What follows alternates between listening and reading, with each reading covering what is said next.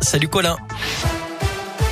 Salut Cyril, salut à tous. D'abord un mot de vos conditions de circulation pour le week-end prochain. Journée de retour de vacances. Bison futé hisse le drapeau orange en Auvergne-Rhône-Alpes vendredi dans le sens des départs et dans les deux sens pour les journées de samedi et de dimanche. Plus de détails à retrouver dès maintenant euh, sur notre site internet euh, radioscoop.com.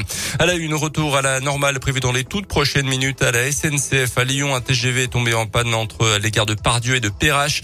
Les techniciens sont sur place depuis ce matin pour tenter de régler le problème. Le trafic des TER va rester légèrement perturbé dans les prochaines heures, notamment les Rouen-Lyon. Les Clermont-Lyon euh, vont quant à eux bientôt reprendre.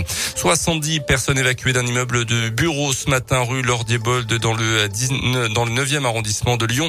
Euh, ça fait suite à un incendie qui s'est produit vers 9h30 dans un parking souterrain. Une voiture a été détruite, mais les fumées sont remontées à travers les allées. Euh, les pompiers étaient encore sur place en fin de matinée tout à l'heure. Il n'y a eu aucun blessé. À retenir également cette action coup de poing des agriculteurs de la région. À partir de ce soir, 18h, ils vont bloquer avec leur tracteur deux centrales d'achat de la grande distribution à Saint-Vulbas, une trentaine de kilomètres de Lyon, c'est dans l'Ain. Et puis à Isère, dans l'Allier-les-Comtes, il est resté plusieurs jours. Dans le reste de l'actualité également, avec un an de retard, le laboratoire français Sanofi annonce des résultats positifs pour son vaccin anti-Covid. Le géant pharmaceutique va demander désormais le feu vert pour utiliser le produit aux États-Unis et dans l'Union européenne.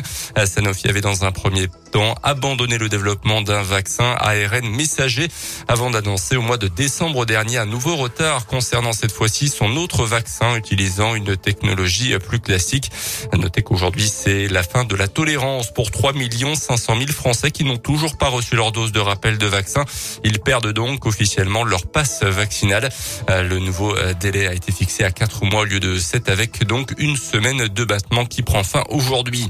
Pas encore officiellement candidat, sa propre succession, le calendrier électoral d'Emmanuel Macron euh, se précise d'heure en heure.